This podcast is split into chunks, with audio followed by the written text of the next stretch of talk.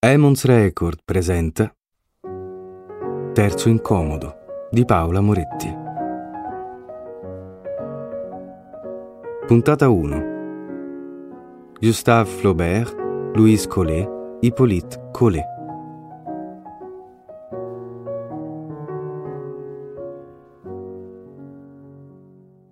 Sono passata alla storia per le ragioni sbagliate. Questo mi sento di dirlo senza paura di sembrare melodrammatica. Sono Louise Collet, l'amante anziana del giovane Flaubert. La sorte è stata ingiusta con me. Primo, perché tutti mi confondono con quell'altra Colette, che però si scrive con doppia T e la E finale. E poi perché mi è toccato sentirmi dire anziana quando all'epoca avevo solo 35 anni e li portavo modestamente da Dio. Terzo incomodo è un podcast dedicato ai triangoli amorosi quelli più belli e crudeli. A raccontarli in ogni puntata una sola voce, la parte lesa.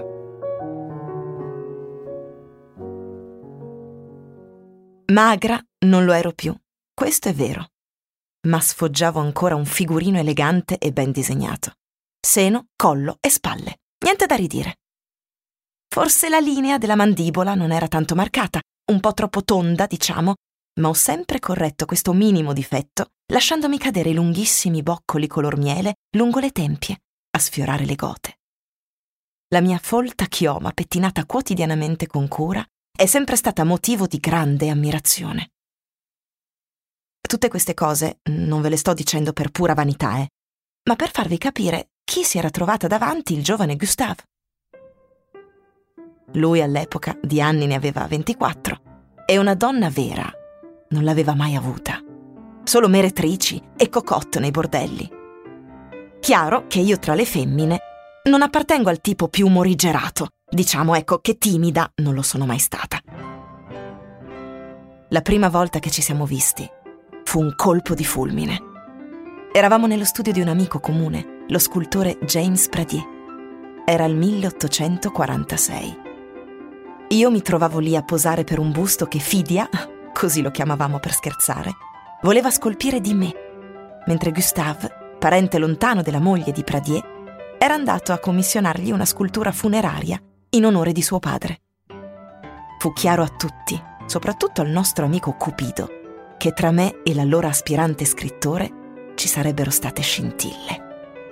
Infatti, tempo un mese, io e Gus abbiamo iniziato a frequentarci.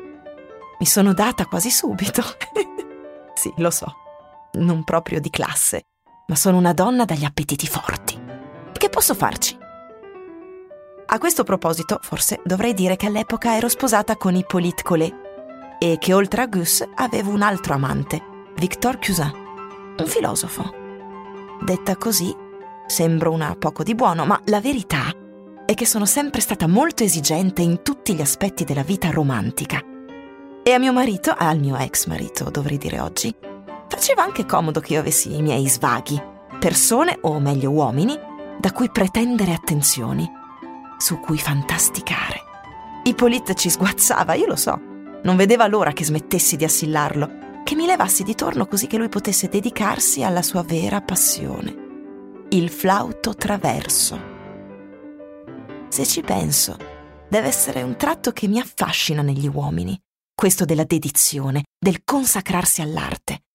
Infatti io e Ippo al principio eravamo pazzi l'uno dell'altra.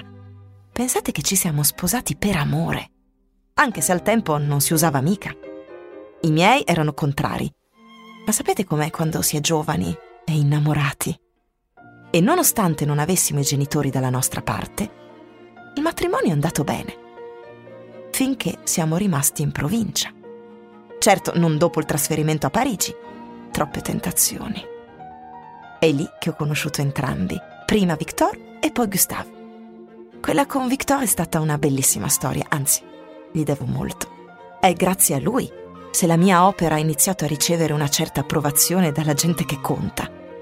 Mi ha introdotto nei circoli letterari e mi ha presentata a Victor Hugo. Ma il premio dell'Accademia francese è tutto merito mio. L'ho vinto grazie al talento, non per le mie conoscenze. Mentre eravamo insieme, ho anche avuto Henriette, la mia bambina. Nessuno dubitava che fosse lui il padre, neanche Hippolyte, anche se non facevamo l'amore da secoli. Ma quando quello sfrontato di Alphonse Carr l'ha detto davanti a tutti, io, Zac, non ci ho visto più e gli ho rifilato una coltellata. Sì, sull'avambraccio e non l'ho mica ammazzato. Ma insomma, non mi sta bene vedere sbandierati i fattacci miei. In ogni caso, il triangolo che vi voglio raccontare non è quello tra me e i miei due amanti, né tra uno di loro e mio marito. No, no. Quello di cui parlerò è un triangolo in cui io sono la vittima. Io, l'anima sofferente, io la parte lesa. Lesissima. La geometria amorosa, questo scaleno che mi ha provocato così tanto dolore e insoddisfazione, era composta dalla sottoscritta, Gustave Flaubert e la letteratura. Avrei dovuto capirlo subito che la nostra era una storia destinata al fallimento. Non che si debba essere meschini gratuitamente, ma bisogna pure essere sinceri. Insomma, raccontare le cose come stanno. Sì, perché l'aitante Gustave, il baldo frequentatore di Lupanare, con me la prima volta, ha fatto cilecca. Eravamo andati in calesse fino al Bois de Boulogne e lì, fra le fratte, una volta, una seconda, una terza, mon Dieu, niente. Solo arrivati in albergo ce l'ha fatta. Io ingenua, ero stracotta e presi quel contrattempo come un segno della sua emozione. Così gli lasciai in pegno delle pantofoline e un fazzoletto intriso del mio profumo. Lì per lì lui mi confessò di essere ancora timido come un adolescente che conserva nei cassetti mazzolini di fiori secchi. E io me la sono bevuta. Ah, se me la sono bevuta. Ma era tutta una sceneggiata perché poi arrogante e saccente come pochi. Lo sapete come ha commentato a posteriori la sua defiance? Lo sapete? Sai che quel che mi è successo con te non mi era mai successo? Sì, come no. Ero così a pezzi da tre giorni e teso come la corda di un violoncello. È quello che dicono tutti. Se fossi stato un uomo che aveva un'alta considerazione di se stesso, sarei stato molto dispiaciuto. Mhm. Lo ero per te Oh, ma che magnanimo. Temevo da parte tua supposizioni odiose per te stessa. Altre forse si sarebbero sentite oltraggiate. Mi avrebbero giudicato freddo, sazio, stracco. Senti, bello, non venirmi a dire come devo sentirmi. Ti sono grato di questa intelligenza spontanea che non si stupiva di nulla. Si chiama esperienza, ragazzo mio? Mentre io ero stupito di ciò come di una mostruosità inaudita. Bisognava dunque che t'amassi e tanto, poiché ho provato il contrario di quello che mi accadeva al contatto di tutte le altre. che razza di ruffiano! Ma è colpa mia! È stata tutta colpa mia, sin dall'inizio. Non accorgermi di che vecchia ciabatta si celasse sotto le sembianze di quel giovinastro biondo e baffuto. Ero troppo ardente, troppo ambiziosa, troppo appassionata. La nostra storia è stata un continuo tentare di invertire gli equilibri. Io rinnovavo all'infinito le mie seduzioni e i miei ricatti affettivi. La mia generosità fisica, emotiva e materiale veniva ricambiata dall'avarizia e dalla distanza del mio amato. La mia dedizione lui la interpretava come invadenza e faceva di tutto per raffreddare ogni mio slancio. Ti amo con i resti del mio cuore, che altri amori hanno divorato fino all'ultima fibra. Che razza di sadico egomaniaco fa una dichiarazione d'amore del genere? Ma niente. Io ero accecata. Dalla fregola, sì, dall'amore forse. Ma più di tutto, dall'ideale romantico. Perché, d'accordo, mm, va bene, lo ammetto. Continuavo a sognare la grande storia d'amore. Diciamolo subito, però, che in due anni ci siamo visti sei volte. Lui abitava a Rouen nel capoluogo della Normandia e ovviamente nella capitale. E va bene che le carrozze non erano velocissime, ma ci separavano solo 130 km, cioè ci vuole più impegno a vedersi così poco che il contrario. Soprattutto se due si amano come dicevamo di amarci noi. È evidente, comunque, che quello sfuggente era lui. Ho paura di essere freddo, arido, egoista. E io cretina che lo rassicuravo.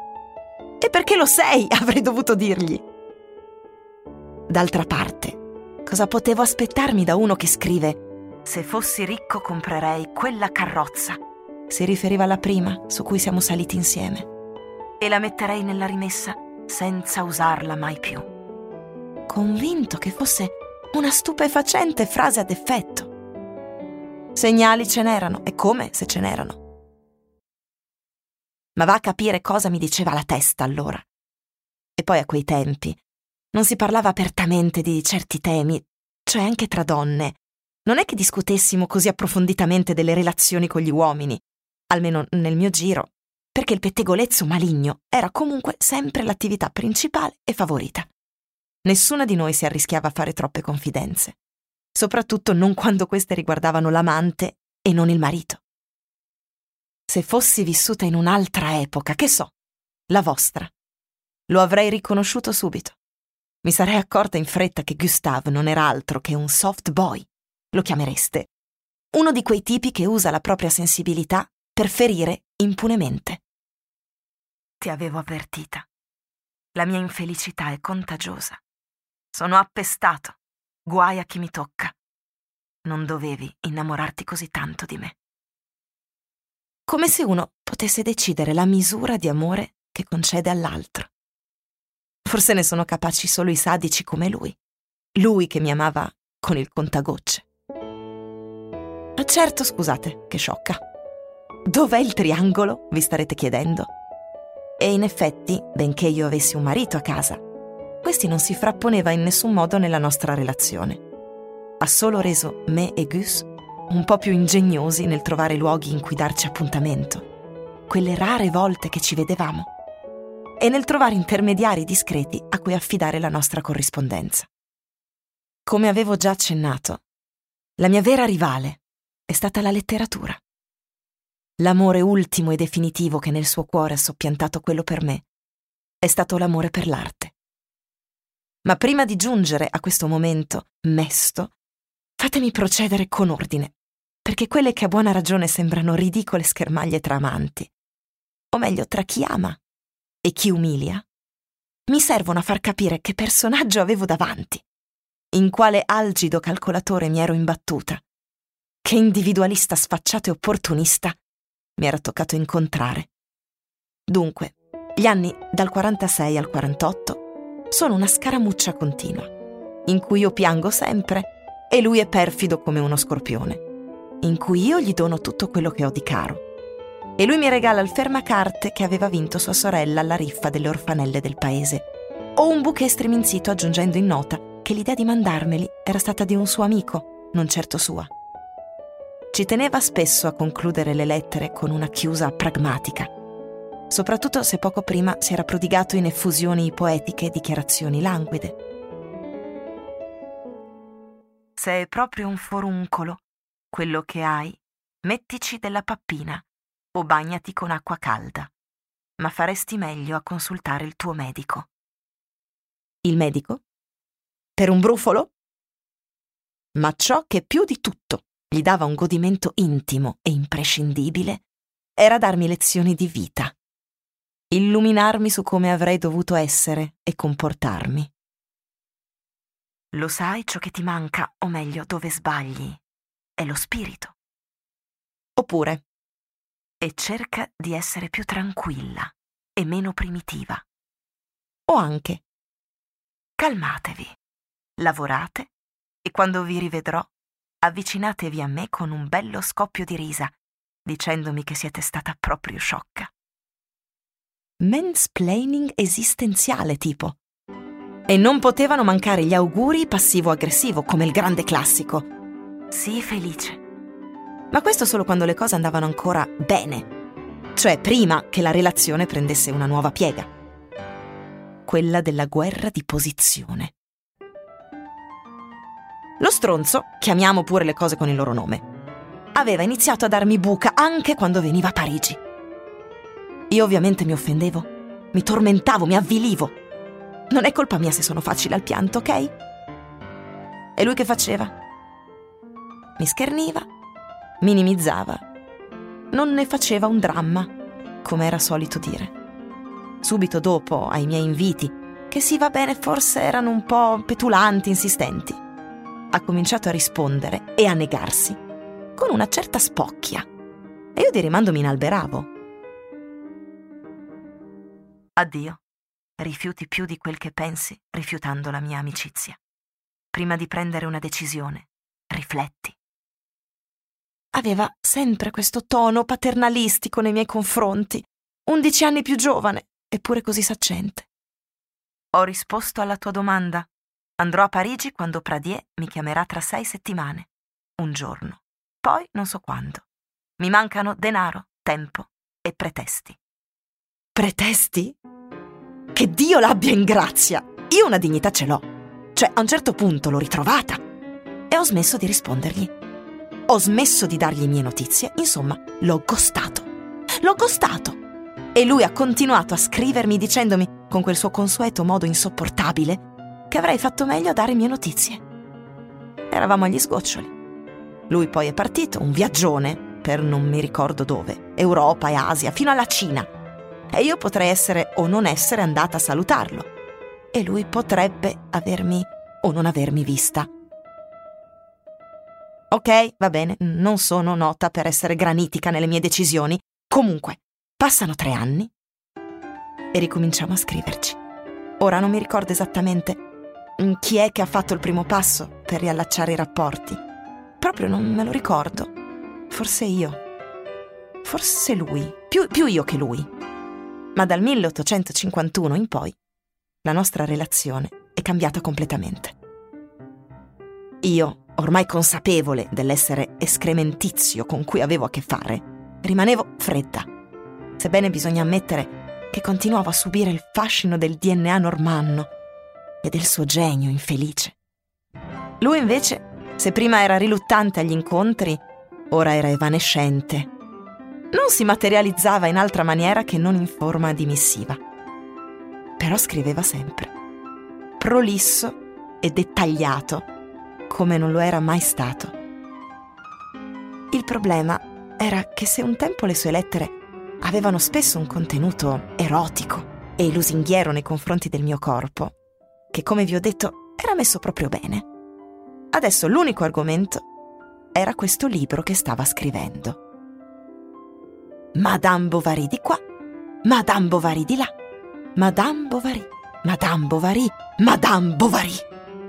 Io cominciai essere gelosa e a sospettare che questa Emma fittizia in realtà altro non fosse che l'attuale cotta di Gustave, e che stesse sublimando tutto il suo amore in quella che per lui era la forma più alta di espressione, la sua unica, vera, esclusiva e duratura passione. Non so come ho fatto a resistere altri quattro anni, davvero. Me lo chiedo ancora oggi.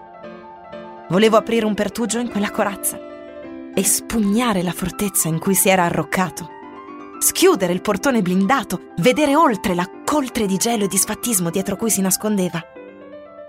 Speravo.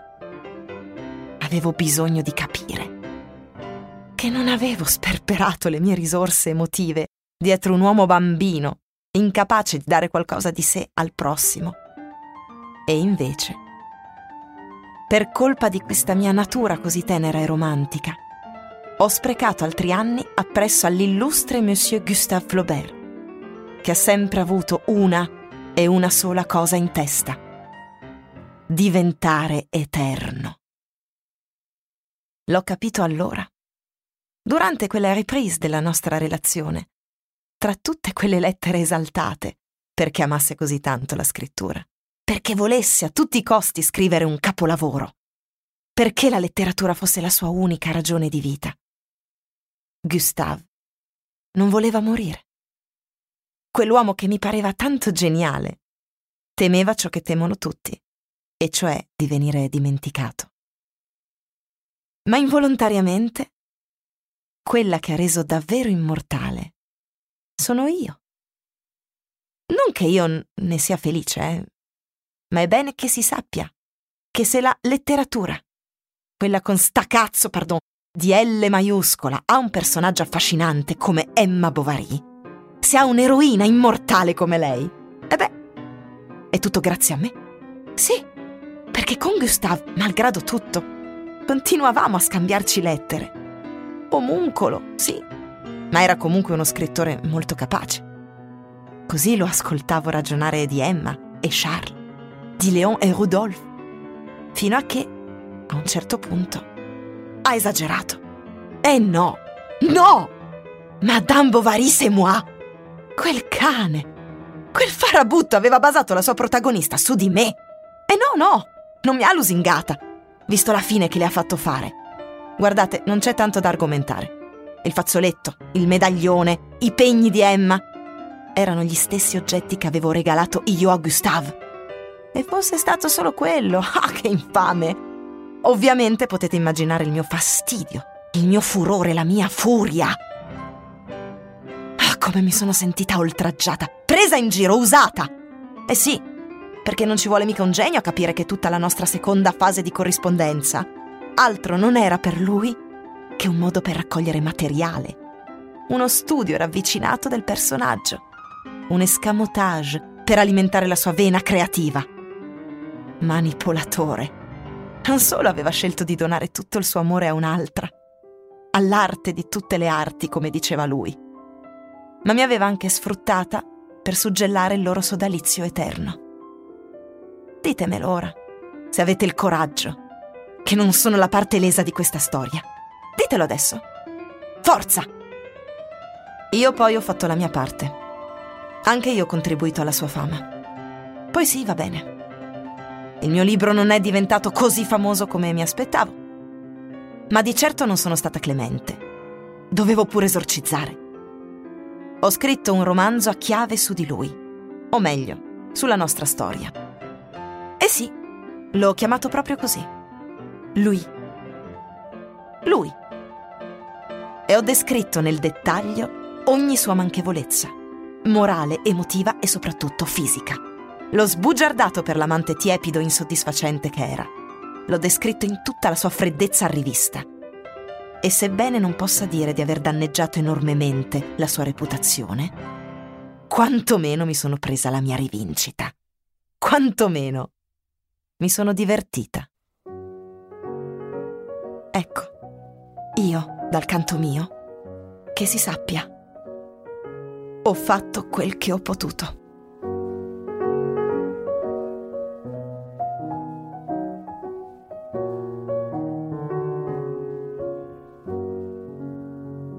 Avete ascoltato Terzo Incomodo di Paola Moretti.